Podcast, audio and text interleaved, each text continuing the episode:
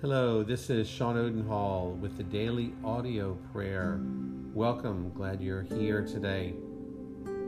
Today we are continuing in, the Valley of Vision Book of Puritan Prayers, Section 2. We are on the cry of a convicted sinner. Thou righteous and holy sovereign, in whose hand is my life and whose are all my ways Keep me from fluttering about religion. Fix me firm in it, for I am irresolute. My decisions are smoke and vapor, and I do not glorify thee or behave according to your will.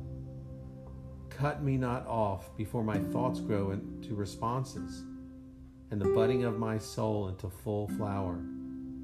For thou art forbearing and kind patient and kind and good.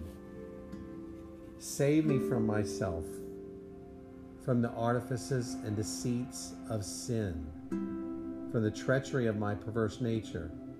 Save me from denying thy charge against my offenses, from a life of continual rebellion against thee, and from wrong principles, views, and ends for I know that all my thoughts, my affections, desires, and pursuits are alienated from you. I have acted as if I hated you, although you are love itself, and have contrived to tempt thee to the uttermost to wear out thy patience. Have lived evilly in word and action. Had I been a prince, I would long ago have crushed such a rebel.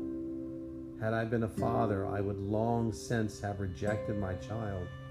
But, O thou Father of my spirit, thou King of my life, cast me not into destruction, drive me not from thy presence, but wound my heart that it may be healed. Break it, that thine own hand may make it whole. And from Psalm 119, verses 113 through 120, Samek. Lord, we hate the double minded, but we love your instruction. You are our shelter and our shield, for we put our hope in your word. Depart from us, you evil ones, so that we may obey our God's commands. Sustain us as you promised, and we will live. Do not let us be ashamed of hope. Sustain us so that we can be safe and be concerned with your statutes continually. You reject, Lord, all who stray from your statutes, for their deceit is a lie and you remove all the wicked on the earth, as if they were dross. Therefore, we love your decrees. We tremble in awe of you, and we fear your judgments. Thank you, Father, for the convicting spirit that causes us to see our sins so that we can get right with you. May we not ignore and, and not let our sin go on long, but listen to, through your word, listen to your the light in Psalms that says, Your word is a lamp unto my feet.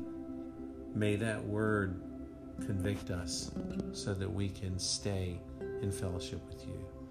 In Jesus' name, amen.